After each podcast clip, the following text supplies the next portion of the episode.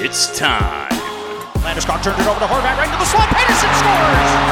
Is there anything this kid can't do? For Locked On Canucks. Now Pettersson out the right wing side. Saucer pass left circle. Boeser shoots and scores! It was good that Brock Lesnar got a goal. You gotta journalism tonight. The kids continue to get it done. With Justin Morissette. He's a weird dude, yeah. It's good to have weird dudes.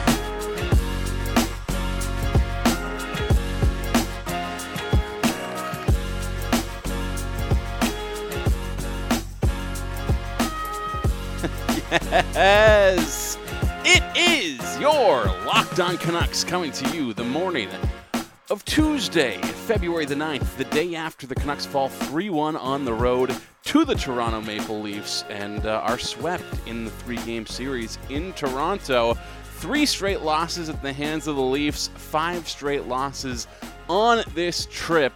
Uh, it has not gone well for Vancouver, and uh, three games really to forget. Of course, yesterday's was the best of the bunch. Uh, a pretty strong effort for Vancouver through the first 40 minutes. Pretty strong effort for about, I don't know, 50 of the 60 total minutes in this one, and yet not quite enough uh, to get them a W. Um, that's just the way things are going for this club right now. But uh, to talk about last night's game and really to talk about the entire three game series between these teams, I caught up with Mike DeStefano of Locked On Leafs for a crossover episode. And, well, you know how I start these things off almost every single day. It was a lengthy chat. So let's get to it. Justin, first and foremost, how are you?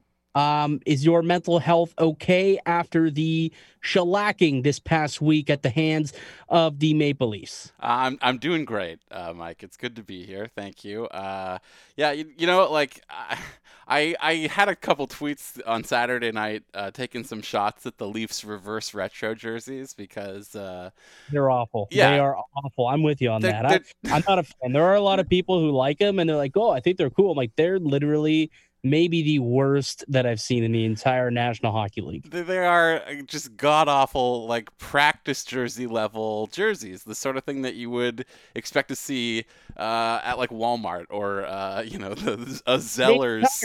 That's exactly what I said. I was like, this is something you see at Canadian Tire. It's awful. But I'm Although you know Canucks aren't that bad either. The Canucks they needed some piping in between theirs, but Toronto's are bad. Well, I I called them ugly basically, and a ton of Toronto people jumped on me like, "You want to talk ugly? Uh, how about uh, the way the Canucks are doing?" Hey, and it's like, I know, I know that Vancouver is bad. Like you're not owning me by pointing out that this team is doing terrible. I'm well aware of that, and there's a pretty sizable contingent, I think, of the faithful here in this city right now who are uh, kind of, you know, devilishly looking on with a massive grin, like, uh, you know, that uh, Jack Nicholson gif from Anger Management that gets used so often online. There is uh, a contingent of people who, the worse the results get, are, are more anticipatory of, uh, you know, some kind of grander change for this team organizationally.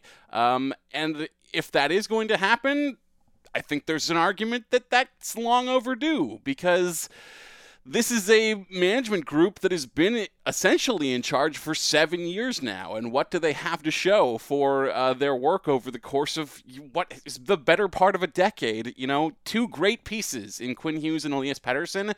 But anybody can draft at the top of the draft, just about. You know, it's not it's not an accomplishment to save your job when all you have are are two strong players, but have shown a complete inability to build around them, as uh, as demonstrated by the way the Leafs just completely dismantled this roster over the course of 180 minutes. Yeah, and and, and you know, well, let's talk a little bit about before we get to this game, um, because I, I, Vancouver actually played well tonight. Vancouver was the better team first and foremost. I thought that they should have won that game. If it wasn't for, you know, that little 15 second spurt in the third period, Vancouver very well could have won that game the way that they were playing out there tonight. But uh, instead, it's the Leafs picking up the two points, and Vancouver's losing streak continues. And uh, obviously, the, the fans and everybody out in Vancouver just not happy with the way that things are going. I talked about this a little bit on Friday on the on the podcast, and, and me and Tony Ferrari from Dobber Prospects we're kind of just having a conversation about how much on the hot seat do we think that Benning and Travis Green are on. So, from someone who's in the market, um, you know, Justin, how big of a, of a hot seat right now are these guys on? Uh, it's it's the most pressure that I think Jim Benning has been under at any point over the course of his seven years as general manager, and that is kind of saying something, but kind of not also. Like, you would think that the heat would have been on him a little bit more often given the lack of results over the course of that time. But uh, it seemed like when Trevor Linden was ousted uh, a couple summers ago now, that that sort of was like a soft reset a little bit for uh, Jim Benning and John Weisbrod. That, you know, they were kind of granted a, a, a, page break or a chapter break, I guess. Like we are supposed to judge those as two completely separate eras, but uh, you know there is an intense uh, level of scrutiny, as there should be. A lot of these are unforced errors. A lot of these are uh, you know completely self-inflicted wounds. The fact that you were not allowed or not able to have salary space uh, to keep a player like Tyler Toffoli, who signed for a very reasonable deal with a team that you're going to face nine times over the course of this season, uh, that is, you know, managerial malfeasance. This is, uh, uh, these are huge errors that are finally coming home to roost, the likes of which, you know, have been very predictable for quite a while. You know, uh, this is a team that rushes out to spend all of its available cap space every single July 1st, no matter how competitive they are, no matter what their, uh, you know, outlook is for that coming season. They are obsessed with buying new baubles year over year over year. Well, that's not something that you can do in a salary cap system. You cannot have 20 million million in dead money sitting outside of your roster on a night to night basis. Uh, so, yeah, there is a, a, lot of heat on Jim Benning because I think that is ultimately the person who is responsible for this club's troubles. There is also an, an amount of heat on Travis Green, which personally I don't quite understand because, you know, I would personally think that Travis demonstrated a heck of a lot in the uh, bubble playoffs in Edmonton last season. He showed that he has uh, the mind of a coach who is a very capable tactician and sort of relishes the opportunity to uh, match against an opponent over the course of seven games. That said, that hasn't really been apparent as a skill of his uh, this season, but I think that reflects more on the roster uh, that has been put in front of him uh, more than his abilities as a coach. If this slide continues, though, if this is a team that does not show signs of improvement, uh, you know, all options are on the table. I don't think anybody is safe here at the moment. Right now, I want to tell you about auto parts. Yes, we know, folks, that going to a garage, going to uh, have your car looked at, can be an exhausting experience. Of course, there are so many makes and models these days that anywhere you go, probably not going to have the specific part that your car requires, anyways. And you know how those guys are when you're in there. They don't have the part that you need, but they're going to try and sell you something that you don't. That is not the case, however, for the good folks at rockauto.com. Yes, rockauto.com is a family business serving auto parts customers online for the last 20 years. If you go to rockauto.com to shop for auto and body parts from hundreds of manufacturers, you are always going to find what you need. They have everything from engine control modules to brake parts to tail lamps, motor oil, and even new carpet. Whether it's for your classic or daily driver, get everything you need in a few easy clicks delivered directly to your door. The rockauto.com catalog is unique and remarkably easy to navigate. Quickly see all the parts available for your vehicle and choose the brands, specifications, and prices that you prefer. And best of all, prices at rockauto.com are always reliably low, and the same for professionals and do it yourselfers. Why spend up to twice as much to get the same parts when you can go to rockauto.com right now and see all the parts available for your car or truck? Right locked on in the How Did You Hear About Us box so you know that we sent you. Amazing selection, reliably low prices, all the parts your car will ever need at rockauto.com. I look at the last couple of weeks in in Toronto or in uh, in Vancouver, And it's somewhat reminiscent to me to like the final two weeks of the Babcock tenure here, where it seems like there's a lot of uninspired play, uh, you know, fairly inconsistent on a night to night basis. It seems like some guys uh, just just have given up a little bit, and whatever it is, you can't win. You're losing a lot, and then even games where you thought, okay, maybe this is this is the the game that we can win, you don't end up doing it uh, because you just have a lapse of uh, for just a few minutes within the game, and I just feel like Vancouver's kind of going through something very very reminiscent to that, and I wonder if if Benning looks at this and he says, look, this has been a couple weeks now where we have just been getting kicked in the teeth uh, clearly, Travis doesn't have the antidote, or we would have seen it already. And and maybe there's something that we need to do here to change things up. It's very tough to make trades in today's NHL, especially with COVID. I wonder if maybe Jim Benning's kind of last chance to try and save this this season is to get rid of Travis Green and try and bring in a fresh new voice. I mean, obviously, I, am with you. I don't think that that would be the answer. I don't think Green uh, has done anything wrong. He's just kind of has been dealt a pretty crappy hand, and it's tough. Uh, you know, to, to to coach some guys who who just aren't getting it done, especially what Benning ended up doing to to this roster over the course of the season. But a lot of times in hockey, good people, good men, good coaches do lose their job at the fault of of not at the fault of not their own. Sometimes it's just to try and wake up the team.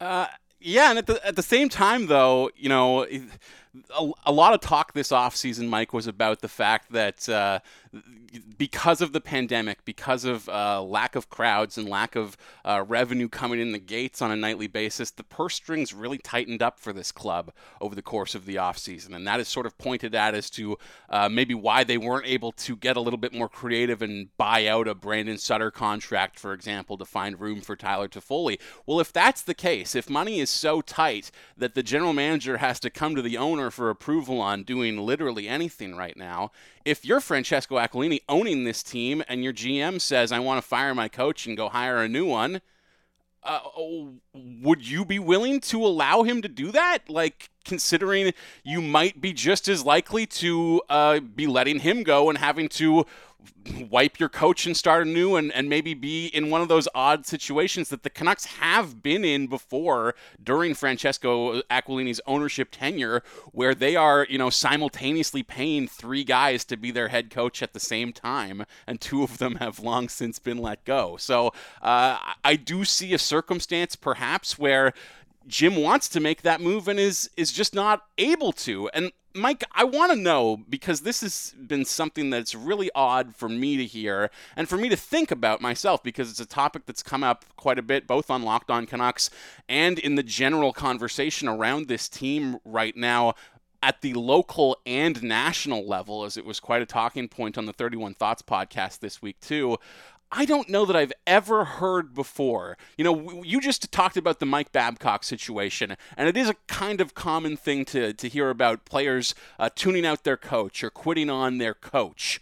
I don't recall ever hearing before about a team that has quit on their GM, and yet that is what we are thinking about this Canucks team on a nightly basis. Uh, you know, from the the lowest le- levels of uh, discourse on Twitter to the uh, the highest tables of Hockey Night in Canada, that is the discussion around this team, and I don't know that there's a precedent for it, honestly. Yeah, that's interesting. You you bring up a great point. It's not very often that people, you know, kind of talk about the the GM being the issue for the on ice product. A lot of the mm-hmm. times, I mean, it is in terms of roster building, but in terms of of players playing uninspired, like the Canucks have looked over the last little bit. Yeah, you, you don't actually see that, but I'm curious if that is the case and, and actually what's going on. I, I think like when you do a parallel between the Maple Leafs and the Canucks, I think the biggest difference between the two organizations and the two teams, you look at where the money goes, right? Always follow the money. For the Maple Leafs, all of the money is paid to their superstars. You got Matthews, you've got Marner, Tavares, Nylander. The guys who are earning the contracts are the guys who are making money in Toronto, and they're actually producing. Go look at what's going on in Vancouver. I don't need to tell you this. This is more for my audience to, to, to take a look at what's going on in Vancouver. But you look at where the money is over there, right? You've got Loui Eriksson making six million a year. You've got Brandon Sutter making over four million a year. Sven Baertschi is making over three million a year. And two of the three guys I just mentioned, so that makes up over ten million dollars in cap space. Two of those three guys are sitting on the practice squad out in Vancouver. And then when you hear about the fact that they couldn't come up with the money to get a guy like Tyler Toffoli or keep Jacob Markstrom or keep Chris Tanev, yet you've got 15 million sitting on your practice taxi squad.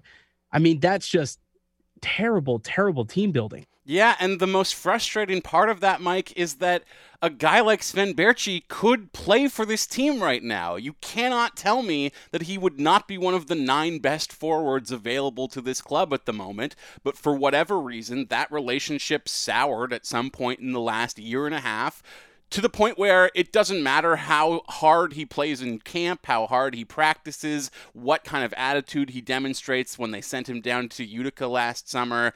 Uh, there's nothing that this guy can do to work his way back into the good graces of this coach or this organization or what to to play again, despite the fact that you know the Canucks were rolling out Justin Bailey this evening, and he looked very fast and had a, a strong showing. Don't get me wrong; I don't want to bag on Justin Bailey, but I I challenge anyone watching this game from a Leafs perspective to tell me that the Canucks have the kind of depth in their forward group where Sven Baertschi, a proven, capable top nine NHL forward, does not have a role to play here. So you know there there are. It's not just about the fact that there's dead money here. It's the complete lack of planning. They commit to these guys.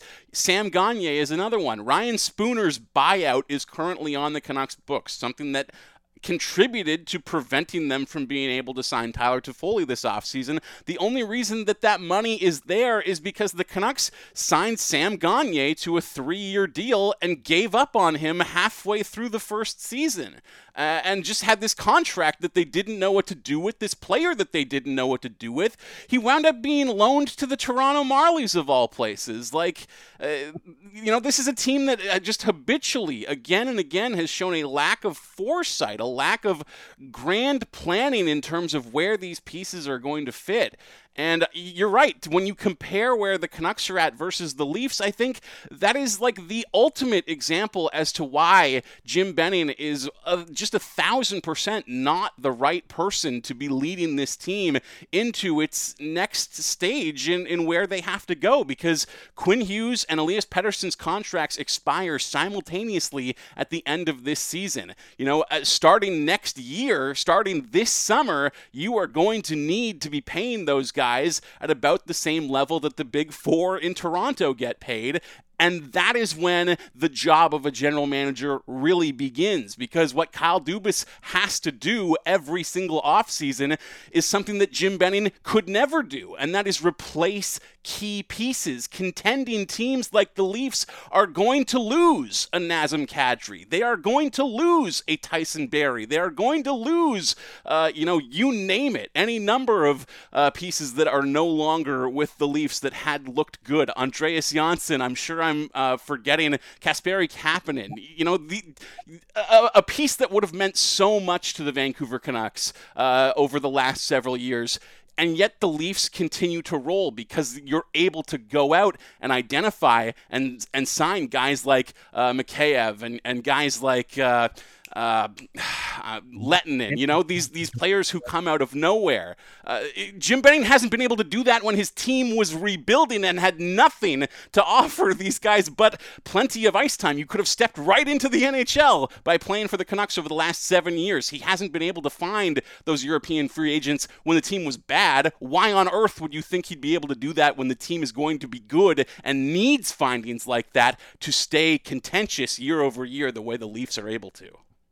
Man, there is so much pain behind those words, Justin. It seems like you are almost almost fed up with this team, man. I love the passion that you're throwing at me right now. And honestly, it's all true. It's all true. I, I understand coming uh, where you're coming from, man. Vancouver, um, they've there's something's got to change here. But let's switch up the well, conversation. Go for okay, before we do that. I, I do have one more quick thing, and I think Toronto fans will appreciate this as well. You know.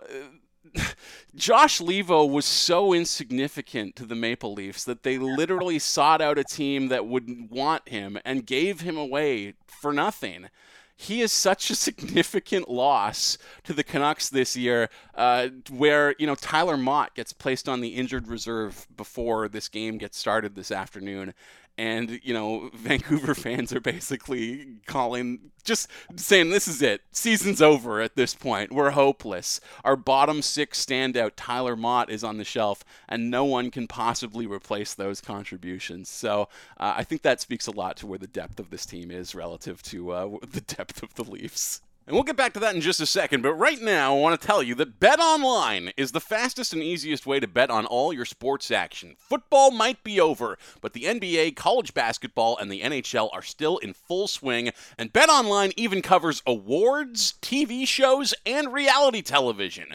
It is updated real time with odds and props on almost anything you can imagine. BetOnline has you covered for all the news, scores, and odds. It's the best way to place your bets, and it's free to sign up. Head to the website or use your mobile device to sign up today and receive your 50% welcome bonus on your first deposit. BetOnline, your online sportsbook experts. And with that, we can transition into tonight's game because I thought coming into it, this was a near must win for Vancouver. Um, although they didn't play bad and they should have won the game, I still fear for what a loss like this could do to that locker room. I guess we've kind of talked about it before, already, but I felt that coming into tonight's game, the reason why we saw Braden Holtby go out and start this game tonight is because it was Travis Green telling his team, saying, Hey, I'm challenging you guys to play better in front of this guy. You guys played like horse crap the other day. You need to step up and do better and for your man, for your goalie. And they gave him that opportunity to do it tonight. I thought Vancouver actually responded. I thought that they answered the bell. And if it wasn't for that 15 second lull where the Leafs were able to score two goals there in the third period, I think Vancouver played outside of those that that time, maybe a quick five minutes in the third, a perfect game. Uh yeah, but also I mean, first of all, I will say I do agree with you. We are talking about, you know, the tactical mind of Travis Green. I do think that going back to Braden Holtby in this game is maybe one of his better, if not his best, coaching move of the season, other than his willingness to uh, just let Nils Hoglander uh, run free to start his NHL career. Two fantastic decisions by Travis Green. Uh, because, yes, like you said, we got that death stare from Holtby uh, after just the unbelievably poor effort from JT Miller on Saturday night. And it was that fire in the belly. Travis came out and admitted that that was why he wanted to go back to Braden Holtby. Uh, there's, but there is like a, a, a, second part of that, psychologically speaking, which is yes, like you touched on, you owe this goalie a better performance than what you gave him, and it is kind of best to go back and clear the air on that as quickly as possible because there is a p- potential that you know. Uh, a sour effort like that can sour the atmosphere of the relationship in the locker room. And if Braden Holtby doesn't play again for another week, then you're letting that kind of sit in the air in your room, and you don't want to do something like that. So, uh, you know, I, I did think that the team gave a much more inspired effort, one of their best of the season at the same time, like, what does it say about this team that this is their best effort of the season and the Leafs can turn it on for 11 seconds and still win? Like, I did get the vibe on Saturday and again uh, on Monday that this was a Toronto team that sort of was just toying with their opponent and knew they could dominate them uh, at the drop of a hat whenever they wanted to. Maybe, but I, I don't think we're giving enough credit here to the way Freddie Andersen played tonight. Like, to me, he's first, second, third star. I just do three stars of the game. Freddie Andersen was phenomenal. And there were many times where Vancouver could have scored and, and really took it upon themselves to take a, a, grasp of this game. But Freddie was there all night long. He was tested all night long. You look at those first two periods. I mean, Vancouver outshot Toronto uh, 27 to 7. And the expected goals for tonight, he was expected to, or the, the Canucks were expected to score, score two and a half goals tonight, only scored one. So Freddie Andersen, to me, was the real star of tonight and is the only reason why Vancouver didn't walk out of there with two points.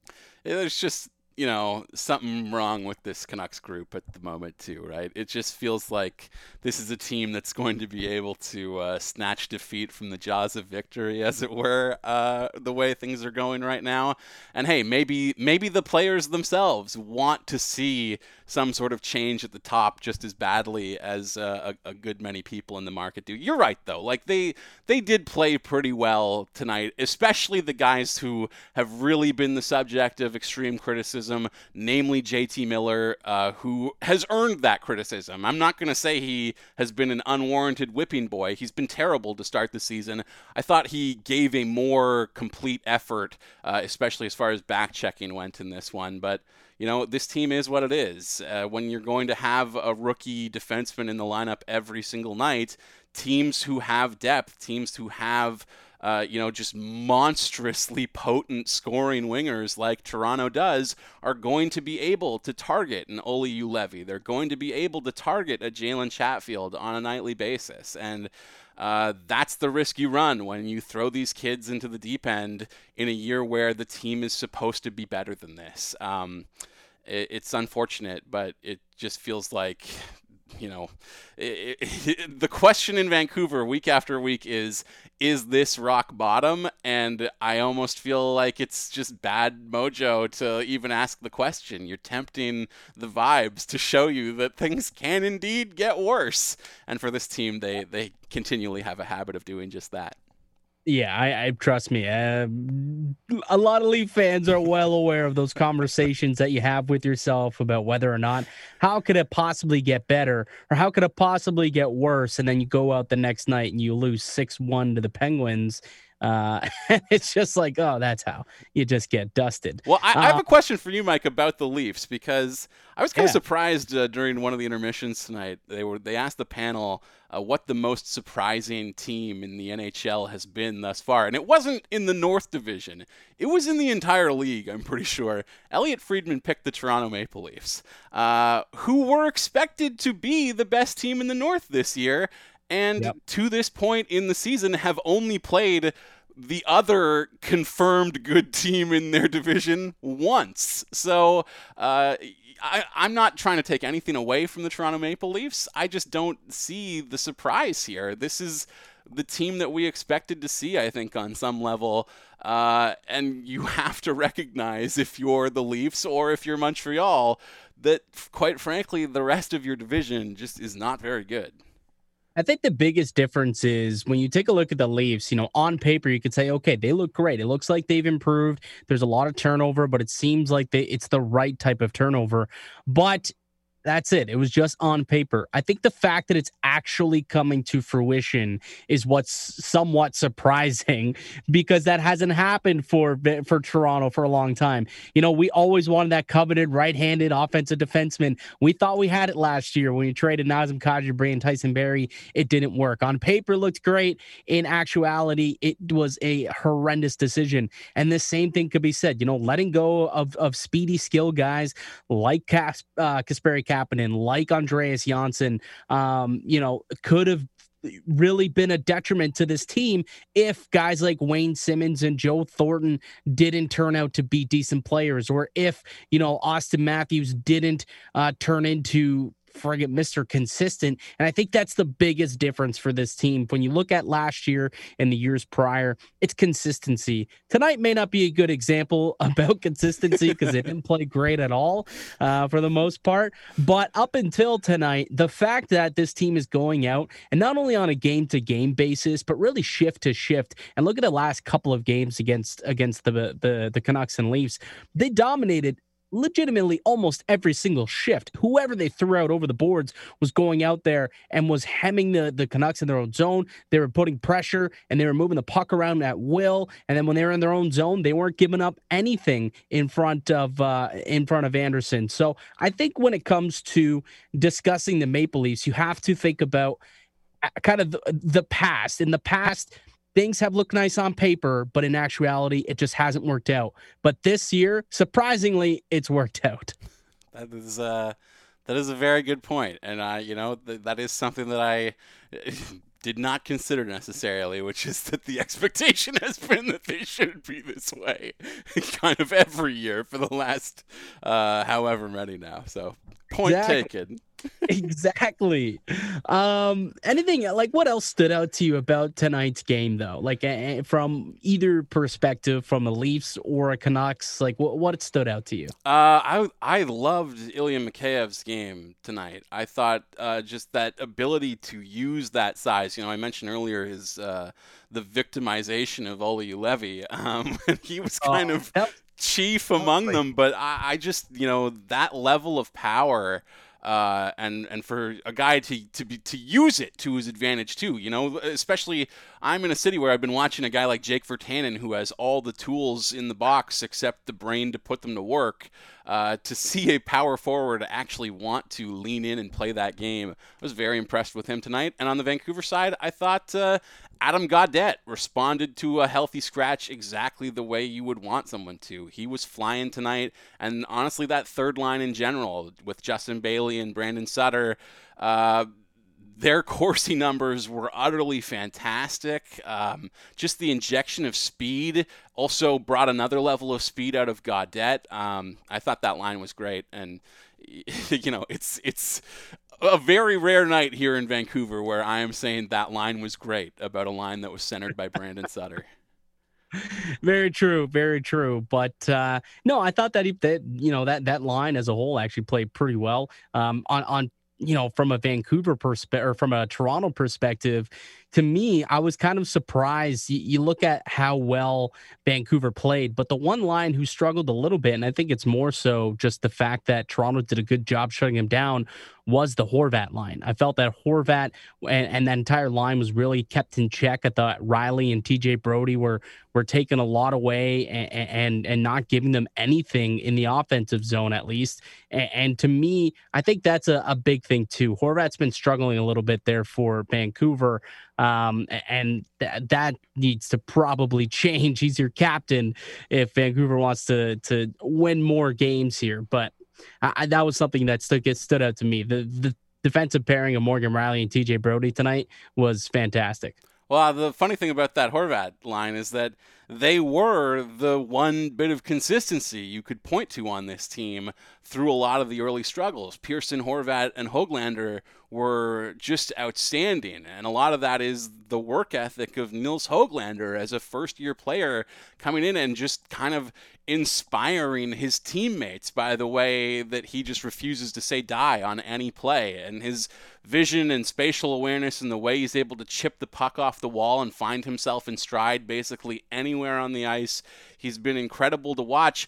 They broke that line up, though, to try and get the rest of the lineup going and in doing so have you know sort of killed the golden goose as it were. They put them back together tonight and i didn't think the magic was quite there in the same way but you know another fine performance from nils hoglander once again i do have to ask you uh, are kind of fans outside of vancouver taking notice of that guy the same way that we are? You know it was hard not to notice him tonight the way he was gushing blood but uh, oh yeah. the effort on a nightly basis has just been outstanding from him yeah, I thought Niles Hoglander has actually been a, a real good uh, good player so far this year. Definitely a big surprise for uh, for them. I think he, was what last year's second round pick from Vancouver considering that he made the NHL uh, in his you know draft plus one year is surprising. But the fact that he also made it ahead of uh, Vasily Podkolzin, I don't think if you would have put like a wager who's going to make an NHL impact first, I don't think Hoglander would have been somebody I would have figured over Podkolzin. But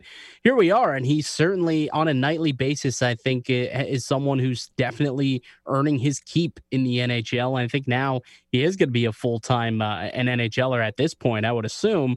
So yeah, certainly, I think uh, the whole league is is taking notice. At least up up here in Canada, I I find that I am really really uh, driven uh, or like I'm pretty much just focusing on what's going on here in the North Division, right? Yeah. you might be the same. I've talked to a couple of other people down in the states. They're very much just just keeping up with what's going on in their own division because that's all that matters. Up until what? Uh, probably until June, I would say, when when they finally get out into the conference finals or the the semi final of the playoffs it's only going to be divisional games from here until June. So it's tough to even care about what's going on elsewhere when each and every night two points are up for grabs in your division and it matters so, so much.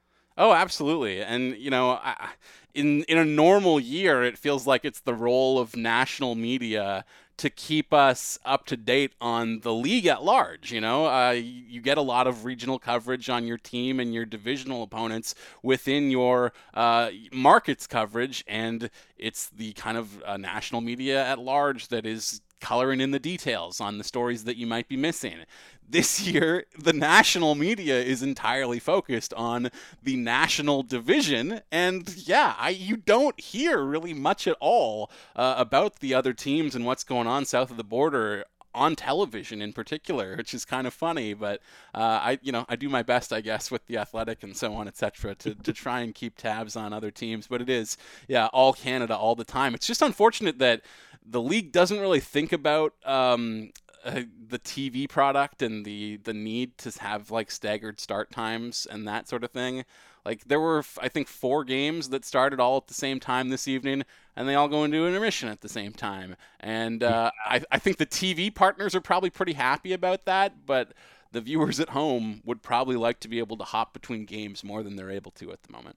Well, I think everyone was just spoiled with that during the playoffs, where you literally had like just 12 hours straight of hockey. And for hockey junkies such as you and I, we were we were loving it. Literally, it's like you wake up, you eat breakfast, you have lunch, and then all of a sudden you got hockey for the rest of the day. Oh. And not just hockey, playoff hockey, the best type of hockey.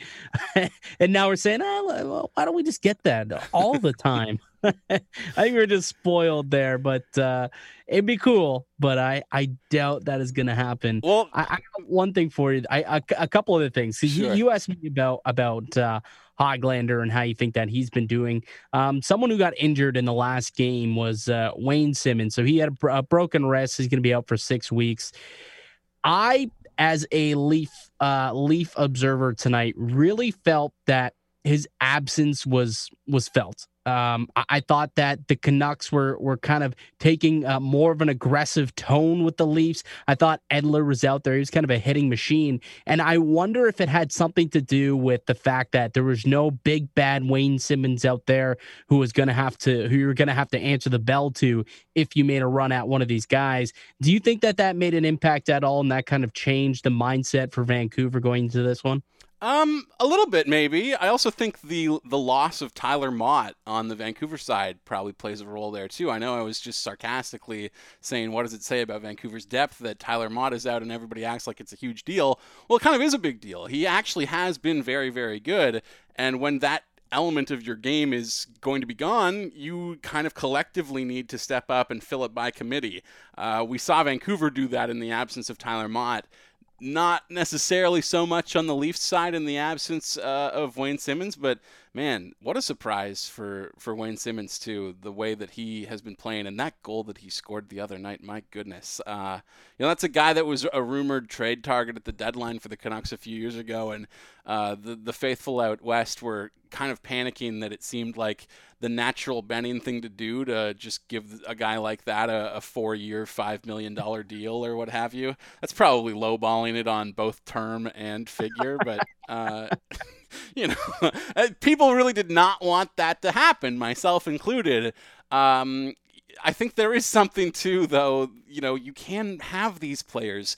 It is good to have them. Just know their worth and what you are, you know, getting out of them and where you are putting them. Jason Spezza is a excellent player to have uh, in your lineup at the rate that the Leafs are paying him. You know, it would be a different story if Joe Thornton was being paid four million dollars a season for the next four years at his current age, right? But uh, veterans are very important.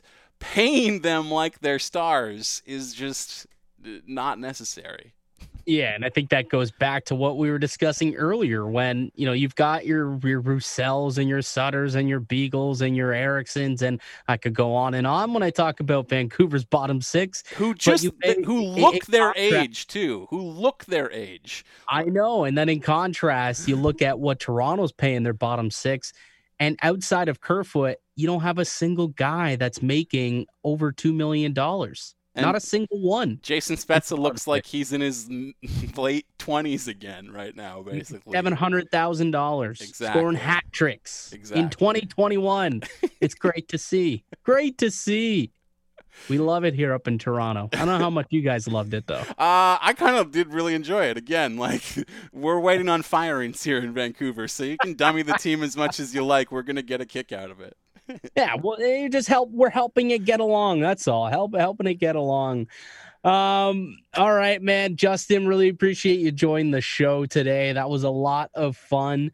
Uh, once again, Maple Leafs of defeating the Vancouver Canucks by a score of three to one, and that's a three-game sweep of the Canucks.